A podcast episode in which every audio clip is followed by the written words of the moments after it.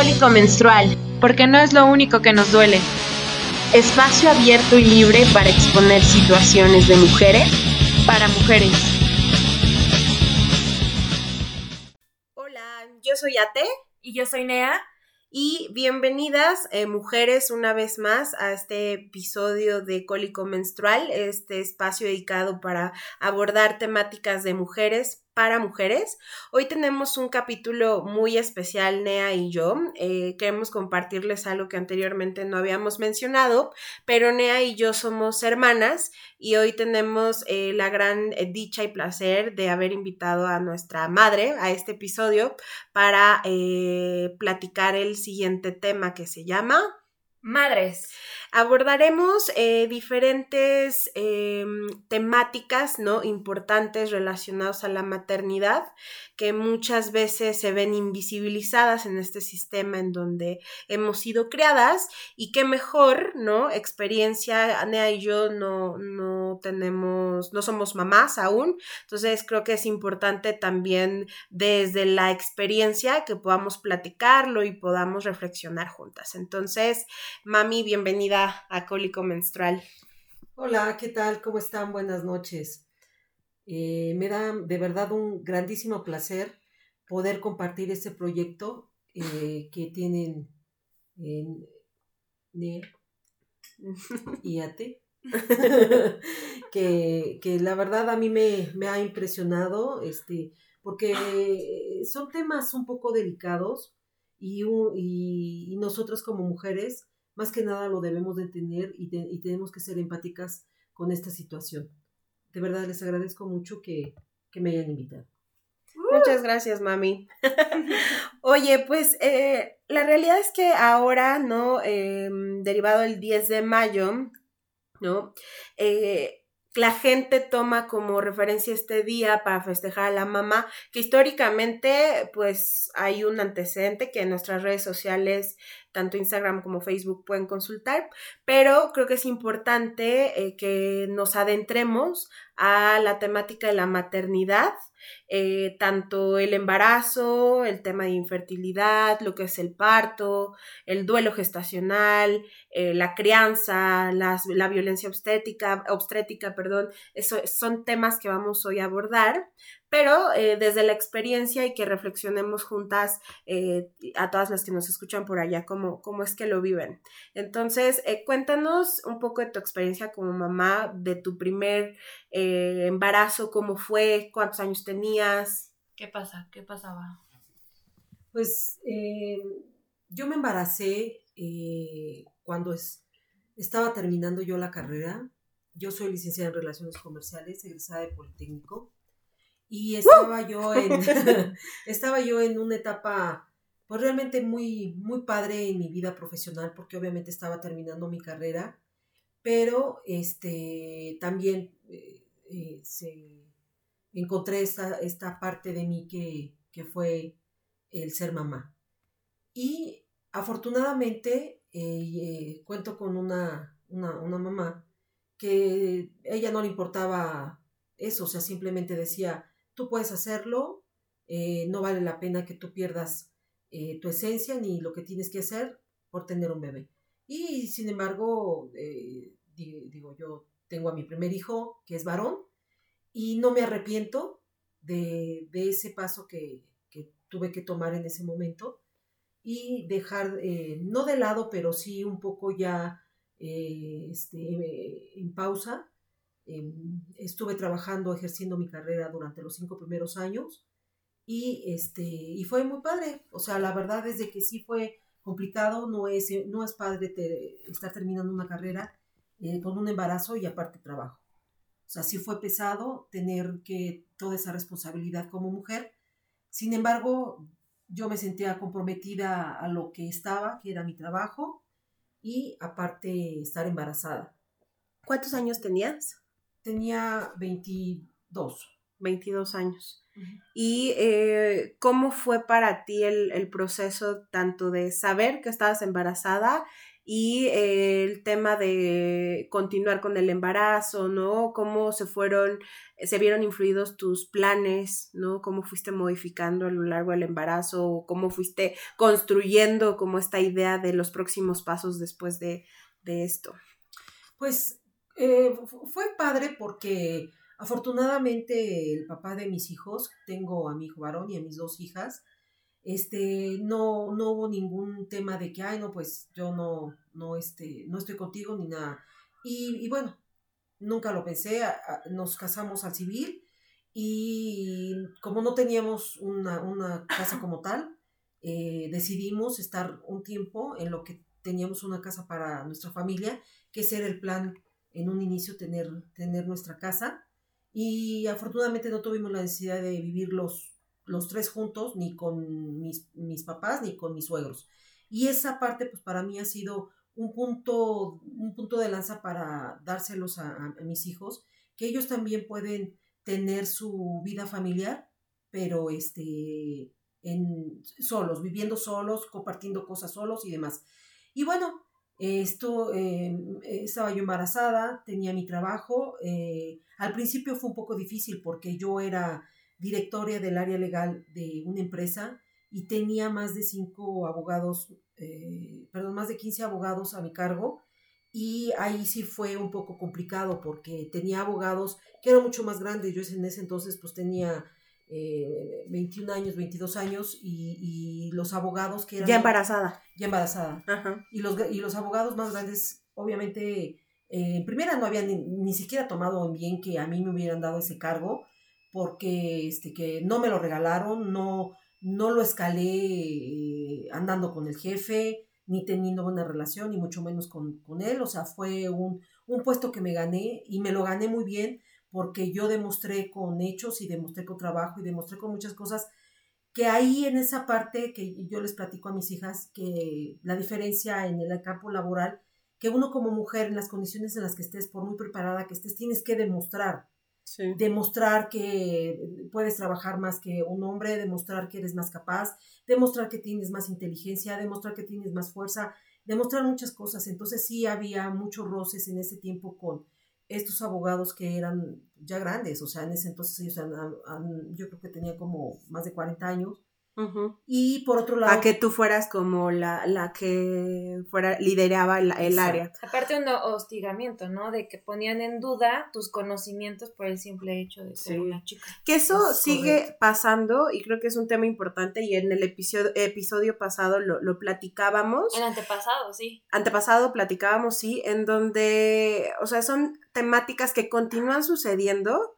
Eh, que hoy desde la perspectiva feminista, por supuesto que ya no tienes esta mentalidad de estar eh, demostrando, porque tú sabes que eres profesional y que eres una persona que merece el puesto que quieras en la empresa en donde estés y que ninguna sí y que ninguna persona eh, puede cuestionar tus habilidades no eh, y, y, tus capacidades únicamente por, por ser mujer Ahora, eh, creo que, Nea, si estarás de acuerdo, creo que también es un buen momento para reflexionar un poco y ponernos a pensar eh, un poco en nuestras ancestras, cómo habrán vivido sus embarazos. No sé, tú, Ma, eh, si de tu abuela o bisabuela, porque o sea, el, nivel de opresión también en, en, ese tiempo era fuertísimo. O sea, pensar que una niña, ¿no? De 15 años o menos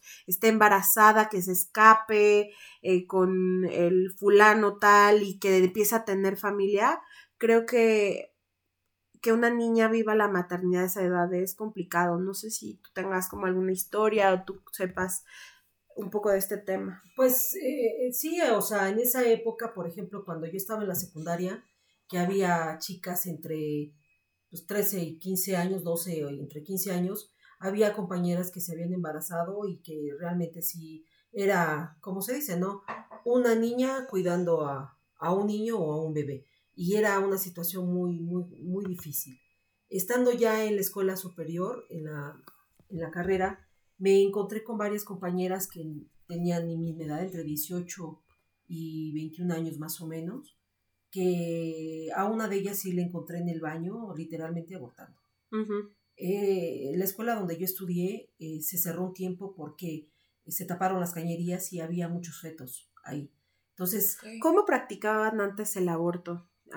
Yo no lo vi como tal a alguien que lo hiciera. Sí me enteré de algunas compañeras que, por ejemplo, de la secundaria, que una que sí me dejó muy marcada, una compañera que jugaba en, en el equipo de voleibol, porque yo jugaba voleibol de joven, entonces, este, eh, eh, platicaba ella que había ido a un hospital clandestino, pero parece ser que no le habían hecho bien el grado, la habían lastimado porque le, le metieron un como eh, alambre, un gancho y le hicieron que caminara.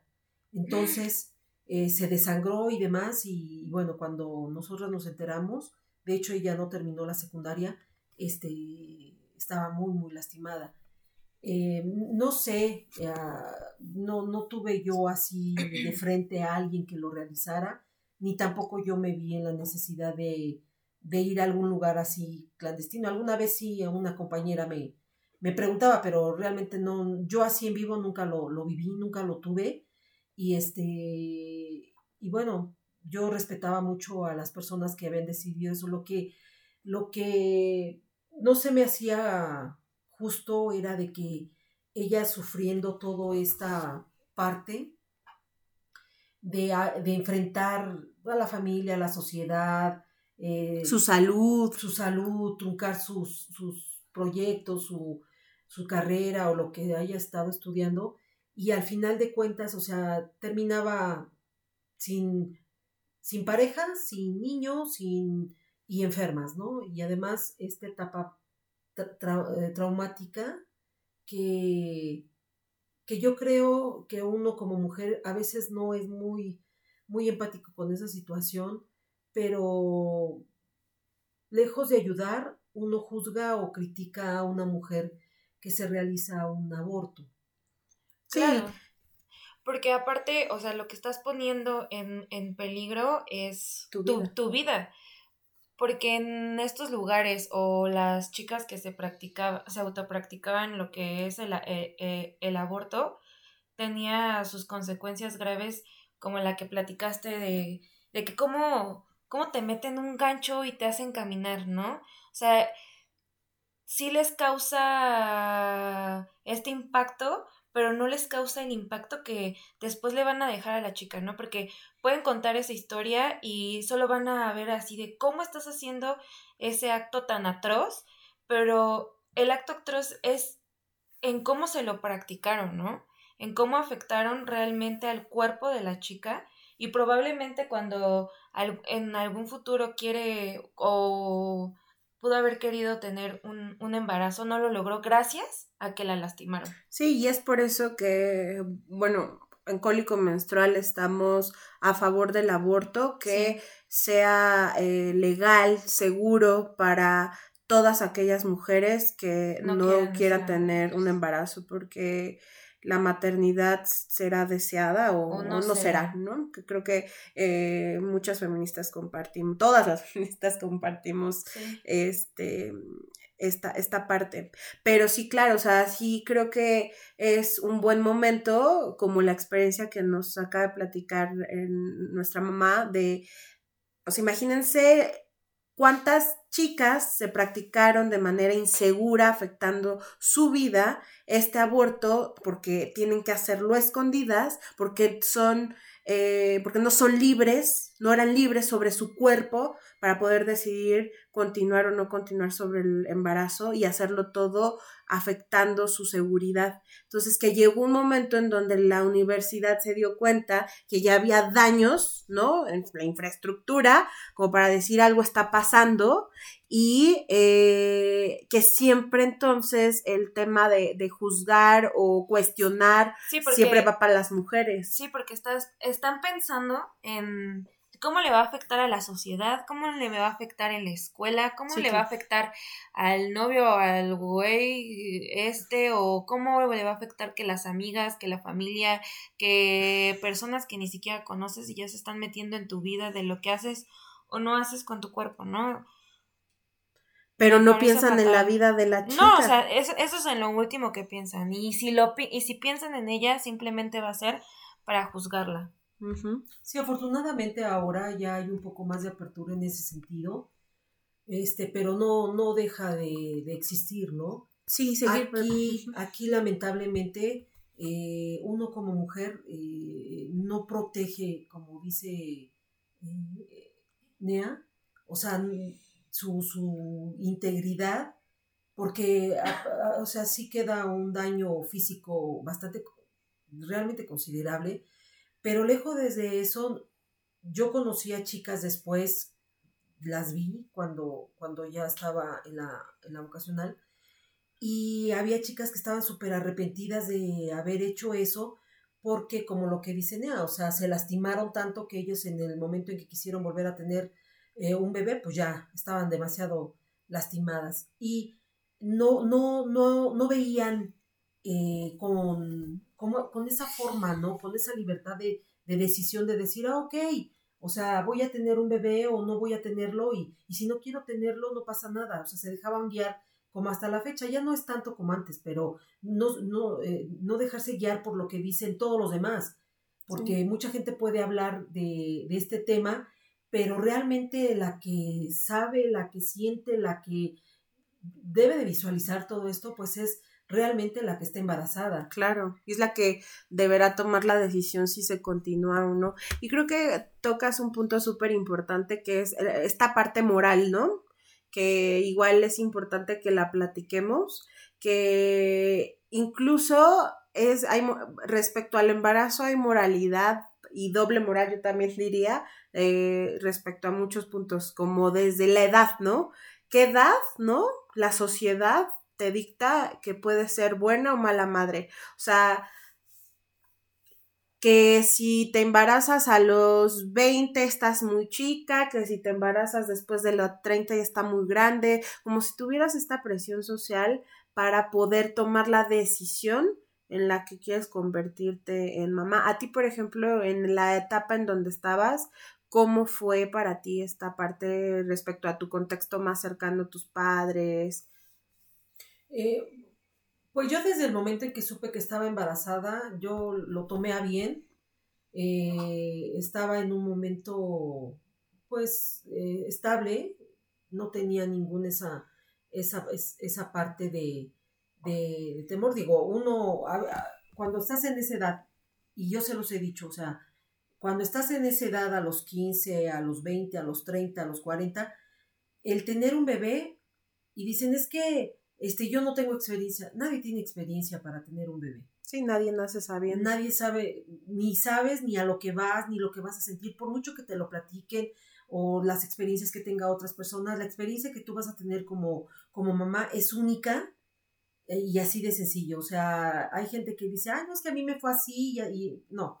Ah, yo no tenía, no tenía miedo, la verdad era una muchacha muy intrépida y tenía mucha fuerza, sentía mucha fuerza y yo dije, no hay problema, yo voy a tener a mi hijo, este, y afortunadamente al, al, al, tiempo me casé con, con, con, mi esposo y cumplimos nuestro meta de, de, tener nuestro, nuestro propio de, departamento y ahí este, eh, es otra situación totalmente diferente. Pero, por ejemplo, mis papás a lo que preguntaba este, Ate, pues la verdad es de que no, no, no tuve problema con ellos, ni tampoco con mis hermanos. Yo tengo tres hermanos varones y dos hermanas y no, o sea, no, no, no hubo ningún cambio de señalamiento o um, algo porque estaba embarazada, al contrario, pues les había dado gusto porque pues, había yo terminado ya mi carrera cuando nació mi hijo y, era un, un uno, yo, yo sentía un logro más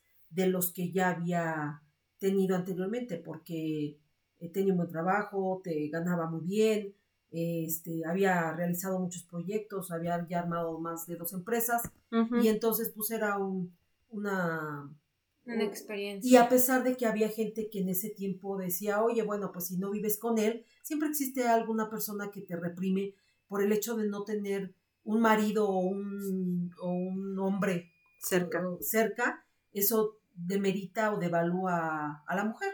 Y pues no, o sea, a pesar de que a mí me, me llegaron a decir eso, oye, ¿qué tal si en realidad ya no viven juntos o no, ya teniendo ahora el bebé? A mí no me importaba. Pero era porque no, no vivían, o sea, inmediatamente no vivieron juntos. No vivimos juntos, inmediatamente después de que nos casamos. Eh, yo me embaracé, nos casamos al civil, no tuvimos este dónde vivir. Ese... ¿Pero era tu, tu deseo o fue como no, vamos a casarnos por el niño? No, no, no. O sea, la verdad es que ya estaba el plan hecho, este, pero eh, hubo una situación y pues bueno, ya quedé embarazada. Y este, y ya. Eso fue la, esa hubo fue la, situación. Hubo, la situación. Hubo la, situación. Entonces, este, yo, o sea, a mí no me dio miedo cuando, en cuanto yo supe que es, es más, bueno, para, la verdad, yo no me enteré luego, luego que estaba embarazada, casi me enteré como a los siete meses. ¡Wow! Que estaba pues yo embarazada. Es más, todavía una semana antes como, la, como los programas esos, ¿no? De no sabía que estaba no embarazada. Sabía que embarazada. casi, casi ya están naciendo. Sí, no.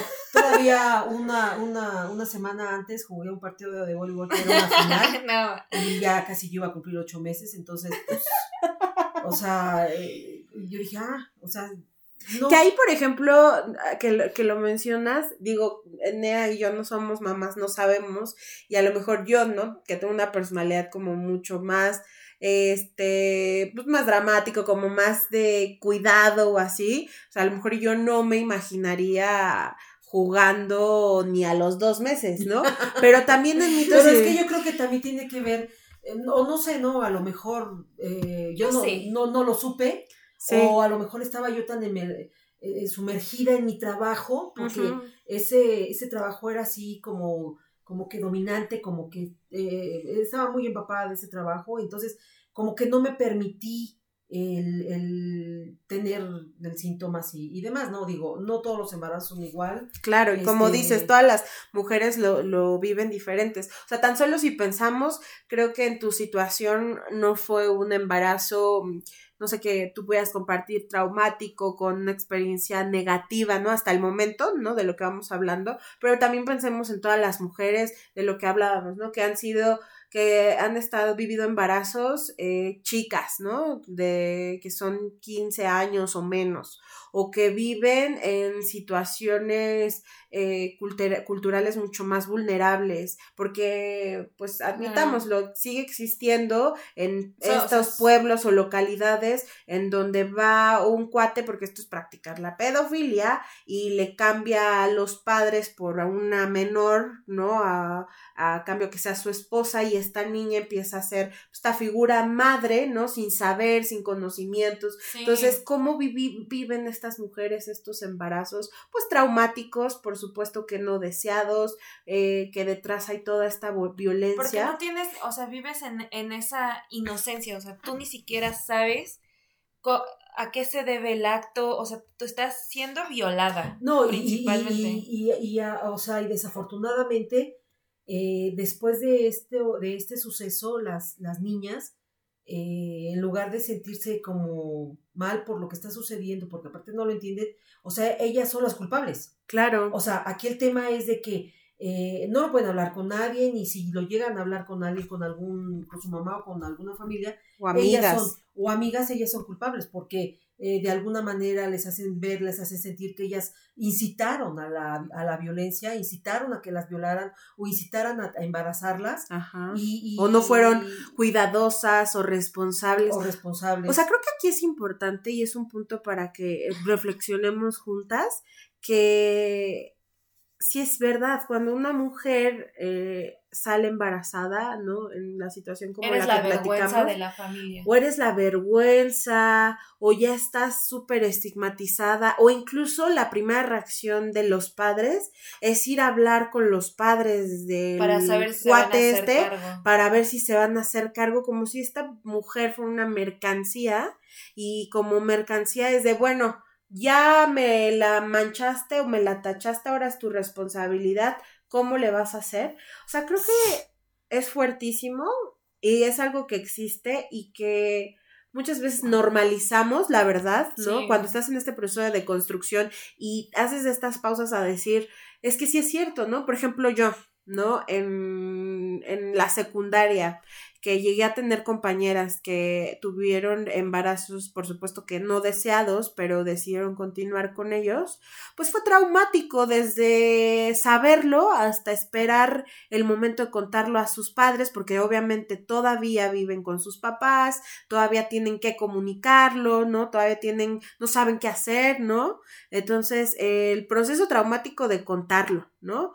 De cuál va a ser la reacción de los papás, porque ya inmediatamente asumes que tú eres la responsable. Ah, pero a ver cómo lo viven, o sea, también está bueno como ver los hombres lo viven como de... Es que eso es, es, es que es un hecho desconocido. Independientemente que nosotras nos podamos embarazar, al final es, o sea, la, que, que, sean madres, que sean padres, o sea, es algo desconocido. No sabes qué hacer, y menos cuando estás chico, ¿no? Tienes, tienes tantas ideas en la cabeza de cosas que puedes hacer, y lo que menos estás pensando es en hacerte cargo de la vida de otra persona, que eso en la maternidad mm, lo hacen de, tenemos que hacernos cargo y ser responsables completos de, de, de nuestros hijos, ¿no? Y que los hombres se pueden desapegar de esa parte, e inclusive si son, si, si viven en,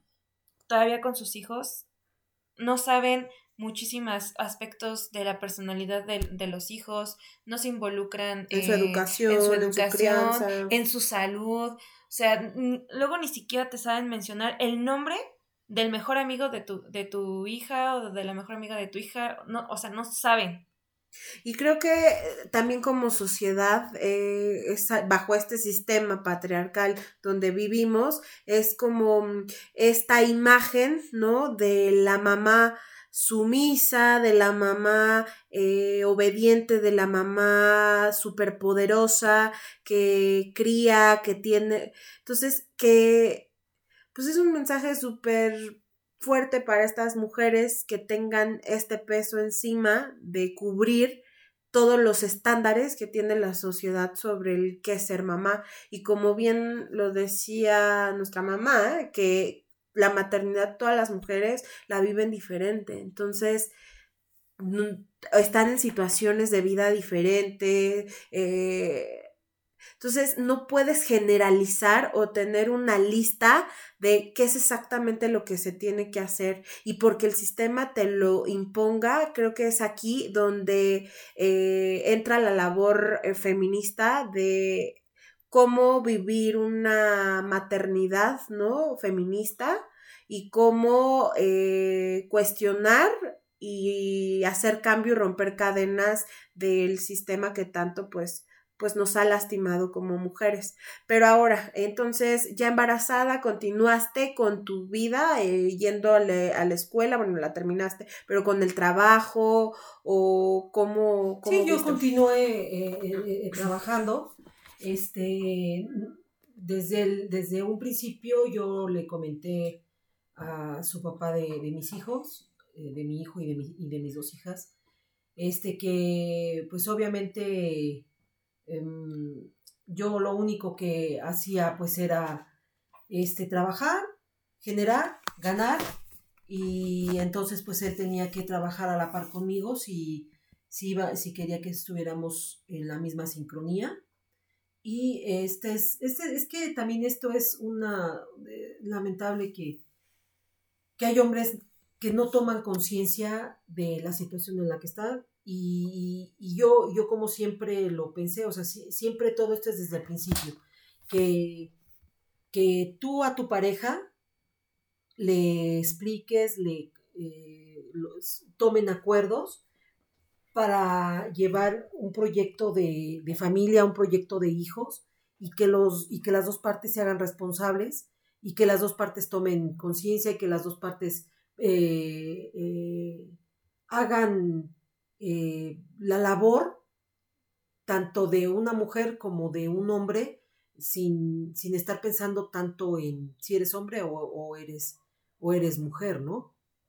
Entonces, si, si tú no, si tú no, este, si tú no tienes esa relación con tu pareja y empiezas a ser permisible y empiezas a permitir cosas desde el principio, conforme van pasando los años, em, perdura. O sea, el hombre lo da por entendido y dice, mm, no pasa nada, lo acepto una vez y, continuamos, ¿no? Y eso es, entre otras muchas cosas, este, permitir agresiones, permitir que te hable mal, permitir maltratos, permitir, o sea, pero, pero eso uno, uno, tiene miedo de poner esos, esos límites, ¿no? De decir, este, ya, hasta aquí, no lo voy a permitir. Entonces, a mí me ha funcionado, me funcionó desde que me casé, yo tenía muy claro mi proyecto y yo dije, el hecho de que tú seas hombre, que seas profesionista y que ganes bien y que tengas esto, pues eso no te da ningún derecho a que no... Eh, y porque tú también lo eras. Exacto. O sea, o independientemente de la situación, creo que acá la, la cuestionante principal, o no el punto principal a tratar, es que en este principio del autocuidado como mujer, que como tú bien dices, que tengas tus límites súper establecidos y que si para ti esto no va, pues no tener este miedo a continuar tu vida y simplemente si alguien no está sumando a, tu proyecto, pues dar la vuelta y decir adiós. Ahora, ¿cómo, cómo fue tu proceso de dar a luz? Eh, cuéntanos, porque aquí tocaremos otro tema que será la violencia obstétrica, en donde no sé si tú la viviste, pero platicaremos que hoy en día sigue sucediendo esta violencia. Y es muy fuerte, es algo que lucha el feminismo para que no esté más, porque el personal médico que ejerza esta violencia en la en, las mujeres, creo que es, es, es, fuertísima y más cuando están viviendo un momento pues fuerte. Sí, o sea, eh, eh, digo, la, la, verdad es de que em, hasta en esta, en esta situación, cuando tú vas a tener a un bebé, eh, si tú permites que el, que el doctor, no sé, les digo, no, no, no vas, yo tengo tres hijos, una niña, dos niñas y un niño, y no, no todos los eh, partos, pues fueron iguales, o sea, hay ocasiones en que se te complica más, por ejemplo, con mi segunda hija que es este Ate, eh, este, fue diferente y igual con Nea. Pero eh, eh, el trato que, que, a veces en los hospitales te dan es un trato hostil, a veces denigrante. Sí, claro. A veces es denigrante porque por el hecho de, de, ir a dar a luz o a ir a tener un bebé, eso le da derecho a las personas que están ahí en, los hospitales a no tener esta delicadeza o cuidado o tacto como para poder entender. Yo diría profesionalismo, ¿no? Eh, porque es que también hay, hay personal de, de, los hospitales, no quiero incluir nada más enfermeras, hay también doctores que ya tienen a tantos niños que es como, pues, si uno va y dice es que es mi primer hijo y estoy ilusionada y estoy así, y pues para uno es algo magnífico, pero para ellos es ya normal como hacer tortillas, ¿no? O sea, esta tortilla es igual a la otra y así, ¿no? Y, ya no hay ese, ese tacto de que, oh, doctor, me está doliendo, o, enfermera, o cosas así, ¿no? Sino ya es un, un, un, tema de agresión, de falta de respeto. A mí lo que no me, no me agradaba eso era de que de que el hecho de que tú estás dando a la luz no, no hay motivo de que te falten al respeto y en ocasiones te faltan al respeto. Te, eh, y te voy a hacer tacto otra vez y te voy a poner así, te voy a poner así. Y entonces eh, no, no tienen ese cuidado de, no sé si lo hacen especialmente para que ya no se embaracen tantas personas, pero tantas mujeres, pero eh, sí es eh, lo más... O sea, que te, te, te infligen un temor a, que te quedes embarazada por volver a recibir esa... o sea, ese momento tan hermoso, ese momento de cuando sabes que estás embarazada, ese momento de, de cuando eh, haces tu baby shower y estás esperando al bebé y el ultrasonido y las visitas y, y citas al doctor y todo eso, en el momento del parto eh, hay, hay médicos que son totalmente antiprofesionales en, en cuestión de todo, de todo. O sea, eh, maltratan muchísimo a la mujer.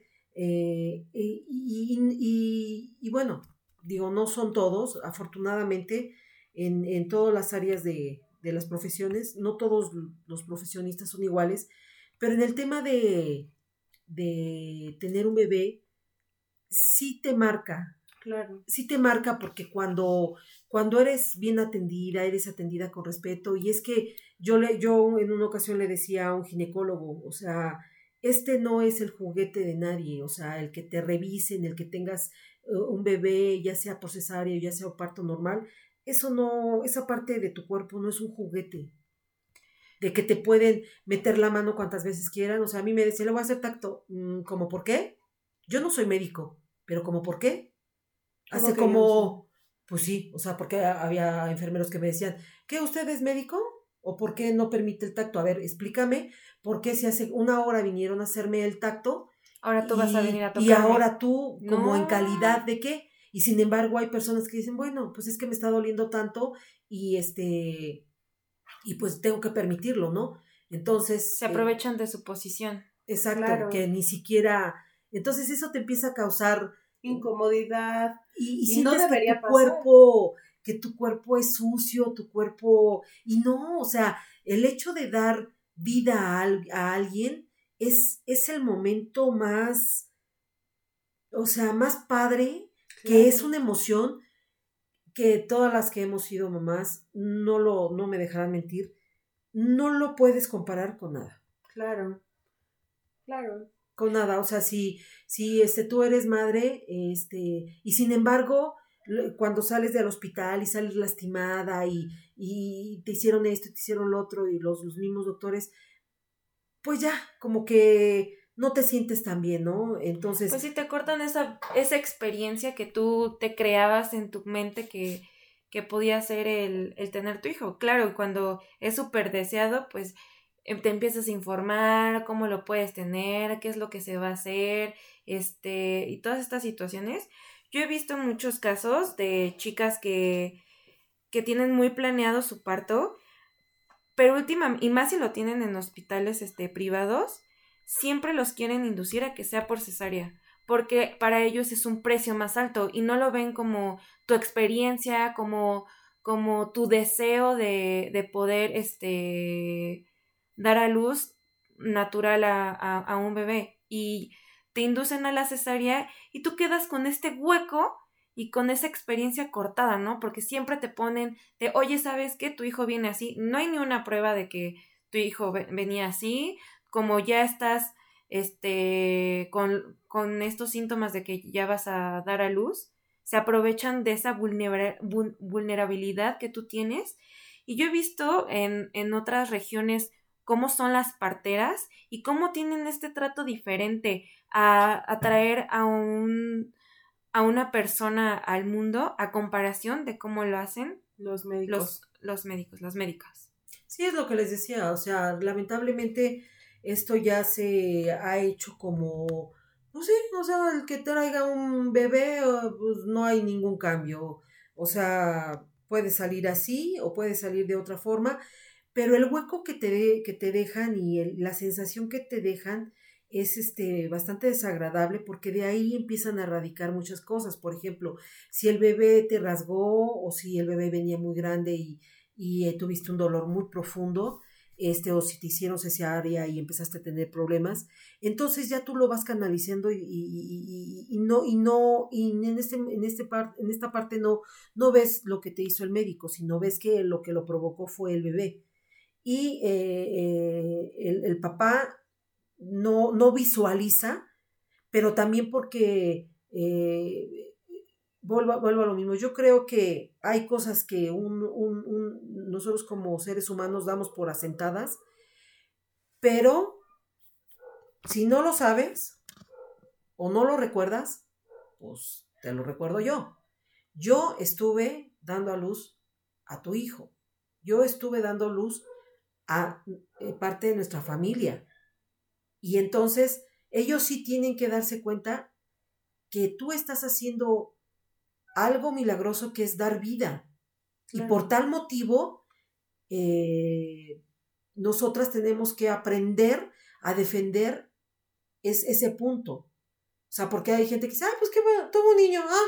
Y visibilizarlo, como bien tú dices, es que mm, sí es justo como invisibilizar este momento tan mágico que mencionas, que es el, el, dar, el dar vida. O sea, yo siempre he creído que las madres son las mayores autoras de la vida y que merecen el mayor de los reconocimientos al serlo. Y en este proceso de maternidad, por la sociedad a veces quedan invisibilizadas. Entonces, creo que sí es importante esto que, mencionas, que lo tengamos en cuenta y que lo repliquemos. Sí, porque por ejemplo, cuando nace el bebé y me dice, a ver, el bebé, y la mamá ya tirada con el dolor, y con, con, este, con cansada y, demás, ¿no? Este, yo hace, bueno, hace poquito que acabo de ser primera, por primera vez abuela.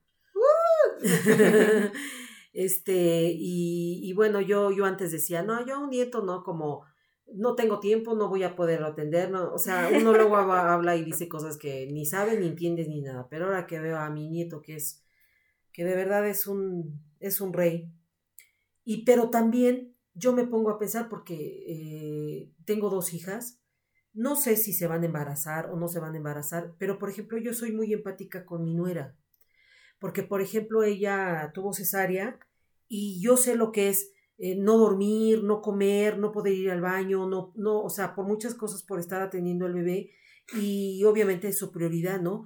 Pero a veces uno como ser humano descuida esa parte.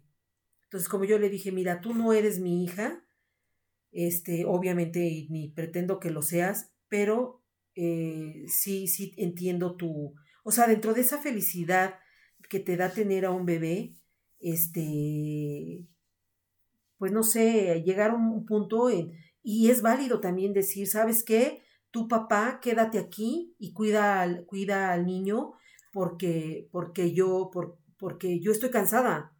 O sea, no hacerse la superhéroe y decir, ay, pues tú como eres la mamá y como eres la única que, que puedes atenderlo y que contigo se calle y todo eso. No, es que es su responsabilidad participar en, en, en, este rol, ¿no? Sí, o sea, eh, de hecho, es que es lo que te digo, todo esto tiene que ser un proceso. Si tú llevas tu embarazo desde un inicio con tu pareja, que vaya viendo cómo te sientes, cómo esto, cómo, que, vaya, que, que se vaya, eh, este, eh, incorporando o, o, o, que se vaya involucrando en, el, en la etapa del bebé, pues sí, o sea, es totalmente diferente a que cuando es un papá indiferente, que no quiere saber, ah, estás embarazada, o sea, eh, si lo involucras desde el principio, la verdad que es un, es un tema, un tema muy padre porque entonces los dos toman partido y, y se vuelven empáticos con la mujer y dicen, ah, ok, está cansada, pues vamos a dejar que descanse, ¿no? No, no, no estar pensando en que, ah, ¿qué?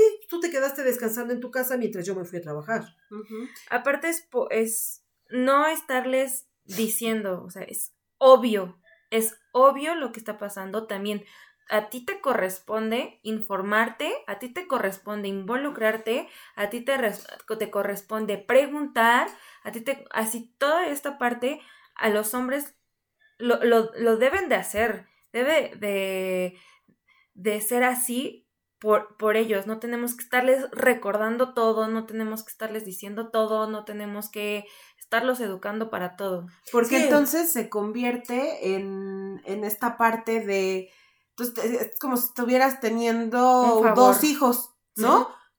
Tu marido, que lo tienes que educar y le tienes que enseñar lo que tiene que hacer cuando es un adulto, igual que tú, que es partícipe igual que tú en este proceso de convertirse en, en mamá y papá, que tu prioridad es eh, llevar tu maternidad, tu eh, proceso con, tu, con tus hijas, con tus hijos, y no estar educando a este cuate para lo que tienen que hacer, ¿no? Que es como el modelo de crianza, que también hay que, que platicarlo, cómo es que se involucran eh, o no se involucran estas figuras paternas. Pero creo que también es importante, y como lo veíamos, pensar que la sociedad eh, muchas veces estigmatiza a las madres solteras, pero nunca cuestiona a los padres ausentes. Entonces creo que esto es fuertísimo porque sucede y como, como sociedades, eh, o sea, es de ya erradicarlo, ¿no? O sea, hay muchos hombres, ¿no? Que yo he escuchado aventarse discursos eh, acerca del aborto o acerca, eh, a empezar a cuestionar a mamás cuando a lo mejor yo los conozco y sé su historia de vida y son padres ausentes o son padres eh, que no pasan la manutención de sus hijos y el mismo sistema no los cuestiona como cuestionan, por ejemplo, una mamá que es soltera. Entonces, aparte es un, es un hecho, o sea, ah, como lo platicó mi mamá, todo su proceso, eh, o sea, es independientemente el proceso, el deseo, eh, el amor, todo lo, lo, lo, que mi mamá pasó, a diferencia de otras mujeres. No hay una mamá buena, no hay una mamá mala, este, todas pasan por cuestiones diferentes y antes de, de criticar, hay que visualizar por qué proceso está pasando y, y qué cosas no nos corresponde juzgar. Como lo decía mi mamá al principio, este, yo jugaba boli y casi tenía los ocho meses de embarazo. Mucha gente, a Nea y a Ate y a mí nos, nos pareció gracioso decir así, ¿cómo crees? Y así, como algo padre, ¿no? Pero mucha gente lo va a criticar y a decir, ¿cómo estabas haciendo eso? Eres una inconsciente e irresponsable. No tiene, no, o sea, ti que te consta que, que fue así, ¿no? O sea, cada quien lo disfruta, lo vive o no lo quiere vivir. También es completamente válido y, y ni cuestionable, ¿no? Y creo que aquí es importante el punto que tocas porque en la maternidad siempre, este, siempre entran estas figuras que te quieren enseñar cómo es que se deben de hacer las cosas, ¿no? Claro. Siempre te intentan, o sea, imagínate la presión que tiene esta mujer, eh, ¿no? Que durante el embarazo le dicen, eh, yo te recomiendo que hagas esto, no hagas el otro, es una presión innecesaria, yo diría, y que también en la crianza, cuando eres mamá primeriza, en donde tengas esta bomba de supuestos, ¿no? Por parte de tu familia, de amigas, lo que sea. Eh, en tu caso, ¿cómo lo viste, Emma? Pues sí, es una, es una situación eh, eh, complicada pero cuando tú tienes tus, tus bases firmes, eh, dices, bueno, ok, cada quien hace lo que más se le antoja, sí es cierto, yo voy a algo que desconozco, que, que no sé, sin embargo, eh, cuando hace ratito Nea decía, eh, cuando estudias, te preparas, te capacitas, te investigas y todo eso, Sí, efectivamente no sabes a lo que vas, pero de alguna manera ya estás preparada. Es como si te prepararas para un examen, ¿no? Estudias para un examen y a veces te, te preguntan lo que estudiaste y a veces no. Pero al final de cuentas, pues tú ya, ya estudiaste algo, ya sabes más o menos de qué se, de qué se trata el tema. Y cuando este, tú, tú lo, lo haces, tienes formas de, de, de, responder. Por ejemplo, a mí me decían, no, es que trabajas mucho, este, no deberías de trabajar tanto, este, ibas a la escuela y esto y lo otro. Y yo creo que cada uno tiene que aprender a medir sus fuerzas, eh, medir sus, sus, este... Conocerse. Eh, sí, sus, conocerse, medir sus fortalezas y, y decir, bueno, en este momento sí puedo, por ejemplo, con, con mi segunda hija, Ate, este, es otro, otro, otra forma de, de ver el, el embarazo igual con ella, o sea, eh, los tres embarazos fueron totalmente diferentes y alguien me decía, no, es que y a, la niña dale esto, o, ahora ponla así, o ahora ponla así. Entonces, yo lo que experimenté y me agradó demasiado, que yo le decía a mi esposo, después de que de que nazca, de que nazca y que yo esté aquí en, el, en, en la casa y que me traigas del hospital, sinceramente no quiero ver a nadie. O sea, no era egoísmo, de verdad. Eh, mi, mamá era la primera que me decía, es que no es posible que no nos digas, no nos, este, no nos compartas que ya tienes aquí al bebé o a, o, a la bebé, ¿no? Este, pero yo sí era, eh, soy de la idea, ¿no? De que tú tienes que compartir y tú tienes que vivir tus propias experiencias, porque pues nadie te enseña a ser mamá. O sea, es un cuando nace el bebé es un libro en blanco que tú vas a ir em, empezando a escribir de acuerdo a todas las experiencias que, vas teniendo con, con, tu, con tu hija o con tu hijo. Entonces, este, eh, yo, esa era una de mis políticas que yo implementé. No quiero a nadie aquí hasta que pasen unos 15 días. y es lo que viven muchas mujeres y como tú decías, no te pasó a ti a lo mejor eh, la primera ocasión, pero después lo, lo viviste. Entonces, y es esta presión social, ¿no? Donde de, oye, ¿cómo crees? Quiero ir a verte, eh, queremos ir a ver a, todos al hijo, y es invadir, ¿no? El espacio de esta mujer que acaba de vivir este, este momento en donde ella tiene total libertad de decidir cuándo quiere recibir o no visitas, porque empiezas otra vez a invisibilizar a la mujer, ¿no? Que acaba de, de parir únicamente por satisfacer el deseo de ir a conocer al, al nuevo bebé, que es válido, pero realmente aquí la que toma la decisión pues siempre es ella y que eso nos ayude nosotras a reflexionar, ¿no? Por ejemplo, en caso de que Nea, ¿no? Tuviera un bebé y ella dice, yo en ese momento no me siento bien verlos, ¿no? Eso no quiere decir que no los quiera, sino simplemente estoy viviendo un proceso que prefiero vivir por el momento yo sola, es algo que se debe de, de respetar. Sí, para eso pues obviamente tienes que tener este, mucha madurez y mucho equilibrio para, para poder hacerlo, o sea, tú valorar tu, tu situación en la que te encuentras en ese momento después de tener un bebé y decir, no, o sea, cuando siempre, siempre ha sido muy fácil decir sí a muchas cosas, pero el decir no, como que nadie lo espera. Entonces, cuando dices, no, no quiero que me vengas a ver ahorita porque pues ahorita estoy incómoda, me siento mal, no quiero, pues sí, vas a tener, mira, toda la vida para querer, cuidar, besar y todo a mi bebé. Pero ahorita no quiero y no, y no lo hice ni por mi esposo, ni, y mi esposo me decía, es que mi mamá quiere venir, pues sí, pero ahorita no, yo no estoy en condiciones, porque aquí es una parte fundamental y esa es otra cosa que, por ejemplo, no, no, no, no, no, no nos, bueno, no aprendemos o no nos enseñan a valorarnos a nosotras mismas y decir, lo importante soy yo, yo estoy cansada, yo estoy desvelada, yo no he comido bien y yo ahorita la verdad no quiero visitas.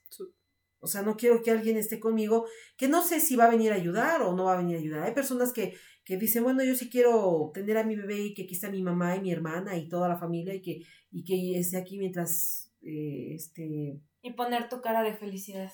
Sí, pero, pero bueno, cada quien, digo, tiene su, su forma de ver la situación, pero también es depende de, de, de cómo hayas vivido este eh, esta etapa del nacimiento de, tu hijo, ¿no? Hay en, el embarazo eh, y en, cuando lo tienes, eso tiene que ver mucho cómo funcionas con tu hijo conforme van pasando los días, los años. Cuéntanos un poco más de eso, o sea, creo que es interesante, ¿no? Yo como nos gustaría saber, o sea, qué sucede, ¿no? En tu experiencia o experiencias de, de amigas ¿Cómo es que funciona esto último que cuentas? Pues sí, es que em, hay, hay, hay, personas que no, que no lo aceptan como, como debe de ser, ¿no? O sea, como, como la, la parte, digo, para mí fue padre, pero hay, hay personas que no lo, no lo vivieron así y tampoco lo disfrutaron o, si su esposo les dice es que ya está aquí toda la familia y te levantas y te, y te pones guapa y atiendes a toda la gente y pones tu mejor sonrisa, ¿no? Pues, o sea, la verdad es de que, de que tú tienes que aprender, vuelvo a lo mismo, a conocerte y a, y a decir, ¿sabes qué? Pues yo no estoy en condiciones de, de estar con nadie, ¿no? Y no es grosería, no es no querer estar con, con alguien, pero sí debes de pensar en ti, que tú tienes que estar al 100, que, que hace, hace rato comentabas, ¿no? O sea, ¿por qué una mujer tiene que estar al 100 siempre? O sea, trabajes, estés en casa, estés con los niños, y siempre tienes que estar al 100. Y cuando dices estoy cansada, te lo toman a mal. Claro. O cuando dices, ¿sabes qué? Hoy sí de plano, prefiero quedarme aquí porque no, no, no quiero salir, no quiero, es que no quieres a mi mamá, o no quieres a mi familia, o no, o no quieres que conozcan al, al, niño, que no, no quieres que lo vean porque no es mi hijo. O sea, empieza a ser eso así como, como... Sí, o sea, te, en, en duda, en vez de que acepten así de, órale, va, Sí, que acepten el no. Y es que como lo que dijiste, eh, está tan estereotipada esta mujer siempre sumisa al decir que sí a todo y siempre tener buena cara, que cuando no sucede es como si fuera la peor noticia del mundo y empiezan a, a agredirla más, ¿no? Y a presionarla más. Y también aceptar que el proceso hormonal cambia muchísimo y estás pasando por un momento en donde estás en la completa libertad de sentirte vulnerable o sentirte emocionalmente en una situación en donde lo menos que quisieras es estar con gente o es... O feliz. Eh, o feliz y que también se vale, ¿no? Y también hablar de las miles de mujeres que viven, pues, la etapa más oscura post, ¿no? Tener, tener a, sus bebés. Sí, o sea, cuando tienes un posparto y, estás pasando por una etapa difícil y yo creo que lo menos indicado es que tú llegues y le digas, es que es su culpa. O sea, tú tienes la culpa de lo que está sucediendo. No, o sea, simplemente eh, influyen muchísimas cosas para que eh, empieces a tener eh, trauma en el posparto y, y, tengas momentos pues, bastante desagradables. Hay personas o mujeres que he conocido que después del primer bebé que tuvieron una situación de posparto desagradable ya no quisieron volver a tener un hijo. Precisamente por, por lo mismo, ¿no? Porque por es, andar en esta felicidad, en, en este eh, acelere del bebé y todo eso, pues no te detienes un poco eh, y pensar en ti. O sea, en cómo te sientes, qué te duele, qué quieres hacer, te quieres sentar, te quieres parar, te quieres... O sea, porque no lo sabes, porque no lo conoces, porque pues apenas te estás acomodando a tu nuevo cuerpo, a tu nueva mente, a tu nueva actividad. Y, y, hay, y, y mientras tú no te conozcas así, pues obviamente no lo puedes transmitir ni a tu familia ni a tu, ni, ni, a, ni a tu bebé, ¿no? Que esa es la parte de la, de la seguridad. Yo me acuerdo que cuando mis hijos estaban chicos, eh, eh, yo ponía, por ejemplo, a mi hijo a lavar los trastes, a limpiar, a esto, el otro. Y a mí se me preocupaba mucho y me decían, bueno, ¿y por qué tus hijas no? ¿No? Y yo decía, pues porque mis hijas cuando crezcan lo van a hacer todo el tiempo. Lo van a hacer toda la vida. Y yo hasta hace poco caí en cuentas, pero ¿por qué lo tenían que hacer? Sin embargo, yo decía, no, mis hijas no tienen que hacer aquí nada porque ellas son, este, van a hacerlo toda la vida, van a trabajar, van a estudiar, van a ser amas de casa, van a ser mamás, van a hacer todo. Y ahorita mientras estén chicas, no, no lo hacen. Y, y, yo veía a mi hijo y yo decía, bueno, no, él tiene que aprender porque qué tal si este, tiene una mujer que no le gusta hacerlo. Y él tiene que aprender a sobrevivir. Entonces, sí, a mí me criticaban mucho por, por, ese, por ese tema. Pero, pero yo ahora me di cuenta, ¿no? Y yo decía, bueno, sí fue padre que ellas no, no hicieran tantas cosas de las que pues yo ponía a hacer a, a mi hijo, ¿no? Y después ellas fueron poco a poco aprendiendo pero ya por ellas mismas, o sea, por su misma eh, forma de, vivir y de ser, aprendieron a hacer muchas cosas y, eh, y, cada día aprendemos juntas muchas cosas y este, pero no tienen esa prioridad de, ah, pues es que yo como soy la mujer tengo que lavar, tengo que planchar, tengo que esto, sino, sino también darse el valor y a mí me da mucho gusto, por eso, eh, qué padre que me invitaron, nuevamente les doy las gracias porque me invitaron a esta plática de que ellas este, tomen conciencia de eso. No es necesario que se lo diga, como hace ratito decía Nea, no es necesario que yo se lo diga, que yo se lo pida, que yo le explique, que, que le diga qué es lo que tienes que hacer. No, pues igual así como tú, yo estoy en las mismas, no lo sé, nunca he tenido un bebé y, lo estamos aprendiendo juntos, ¿no? Pero eso es cuestión de, ambas partes. Cada, cada uno tiene que aprender a, a ser este, independiente y dentro de esa misma unión que tienen como pareja, como familia, aprender a ser independientes. Claro, autosuficientes, o sea, seas mujer, seas hombre, o sea, no, o sea, los, el limpiar la casa, el trabajar, el ser proveedor, el ser proveedora, lo que sea, o sea, no tiene un rol de género. Eso, como siempre lo repetimos aquí, es una construcción social de que te imponen lo que tienes o no que hacer dependiendo de tu género. Y no, independientemente si creces y tienes una pareja o vives sola o vives con tus roomies o sigues viviendo con tus padres, debes de ser una persona autosuficiente, con autocuidado y una persona responsable de todo, de sus actos, de su cuidado, de alimentarse, porque a pesar de que siempre vamos a tener una mamá, hay que saber sobrevivir nosotros, ¿no? Sí, o sea, claro, la, la total autonomía e, e, individualidad de cada ser, este, tienes que aprenderlo a hacer como, ¿cómo, cómo pretendes tú formar una, una pareja o una familia si no puedes ser o no puedes sobrevivir tú o no tienes el suficiente valor eh, como mujer y como ser humano?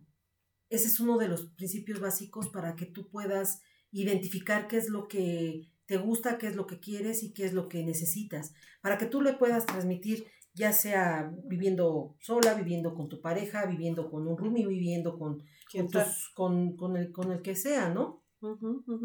Sí, y que, o sea, como bien decía mi mamá, o sea, ella en, en ese momento de la vida, su perspectiva era mis hijas no lo van a hacer ahora porque lo van a hacer toda la vida, es justo este machismo que vivimos y que por suerte hoy en día eh, Nea y yo estamos en un proceso de construcción, ¿no? Con el feminismo en donde por supuesto que que no vemos como meta en la vida, que lo único que vamos a hacer es, ser ama de casa y eh, que nuestro hermano por otro lado no está tenido a que su esposa lo, lo haga, ¿no? O que tenga esta idea de que me casé para que una mujer me sirva. Una segunda mamá, ¿no? Ajá, que creo que es lo importante y que es que es algo mucho que sucede en la sociedad, que entonces eh, le enseñas a tus hijos huevones, porque es lo que son, a que se busquen después de salirse de casa a una mujer que les haga lo que les hacía su mamá. Y esto es lo que se debe de detener, pero como bien decía mi mamá, es un proceso de autocuidado y de autorrespeto por parte de ti misma en detenerlo y decir, yo no voy a ser la mamá ni la únicamente ama de casa de alguien. Ni cuidadora, nada. Aparte de que ese trabajo, como conocemos, no es remunerado, ¿no? No tienes seguro por ser mamá, no tienes este beneficios económicos por ser mamá. En cambio, si te si la otra parte es la que está siendo eh, proveedor, no te está dando un salario por ese trabajo que tú estás haciendo. Lo que, lo que pasa es de que te da, como dicen, el gasto, ¿no?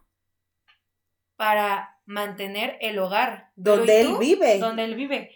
Donde los hijos viven, pero los hijas viven, pero ¿y tú?